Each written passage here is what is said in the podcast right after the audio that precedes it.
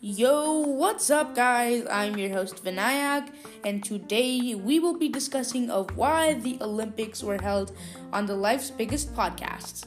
Stay tuned for the answer.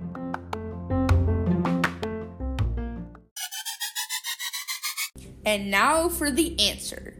The answer is the Olympics were held in order of Zeus, the god of all gods, the god of lightning, and the god of creation, son of Cronus, son of Orpheus. They were held in commemoration of Zeus at Olympia. They, that's why they're called the modern day Olympics, because they were first originally held in Olympia, Greece. That is why the Olympics were made. And now, for the next podcast, we will be discussing I wonder why the Dead Sea is called the Dead Sea. Thank you, and we hope you stay tuned for our next episode.